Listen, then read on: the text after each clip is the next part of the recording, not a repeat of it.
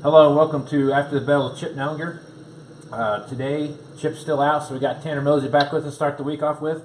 So, uh, Tanner, what's happened in the market so far today? Uh, so far, we saw continued strength here this morning um, in the grain markets, mostly led by Kansas City wheat once again. The weather out west has kind of got them scared. Um, some double digit or some negative, some below normal temperatures here, and especially for wheat conditions, um, kind of got the market scared. Along with some negotiations, uh, China's supposed to come out here on Tuesday um, and supposedly be maybe settling this trade dispute. Um, so we'll see how the markets react here over the next few days. Great. So wheat prices are, are, are coming up. So is there any uh, any weather related news that you've heard out of there as far as as as rain or anything like that going to play a big difference right now moving forward? From what I'm hearing, it's going to stay continue dry out west, um, but up in the Dakotas and um, the northern plains, you're looking to say a little colder, um, which is kind of where the market's some. Gotcha. Okay. So how's the uh, how's the rest of the grain market shaping up?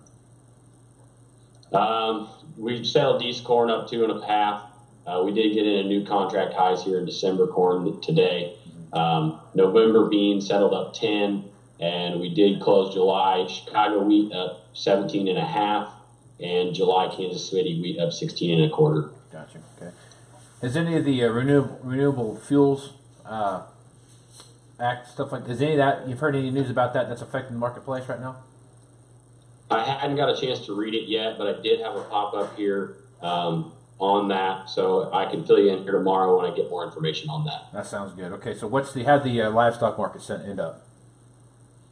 Um, April saw some pressure here towards the end of the day. Um, a lot of we, we think here is position squaring. Today was first notice day.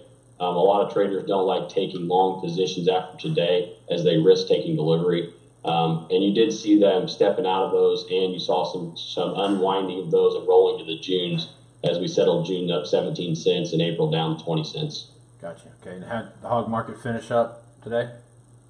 Um, settled May hogs up to 285, um, June's up 260. Great. So I think as we see these trade war um, stuff starting to be talks of being settled, um, the hog market has been able to react and respond well to that. Right on. Okay, man. All right. Well, Tanner, if guys want to get a hold of you and get some more information on this stuff, how would they do that?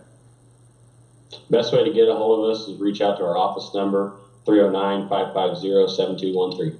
All right, Tanner. Thanks a lot. So, um, not for sure it's going to be you or Chip tomorrow, but either way, thanks for being on, and I'll uh, talk to one of you tomorrow.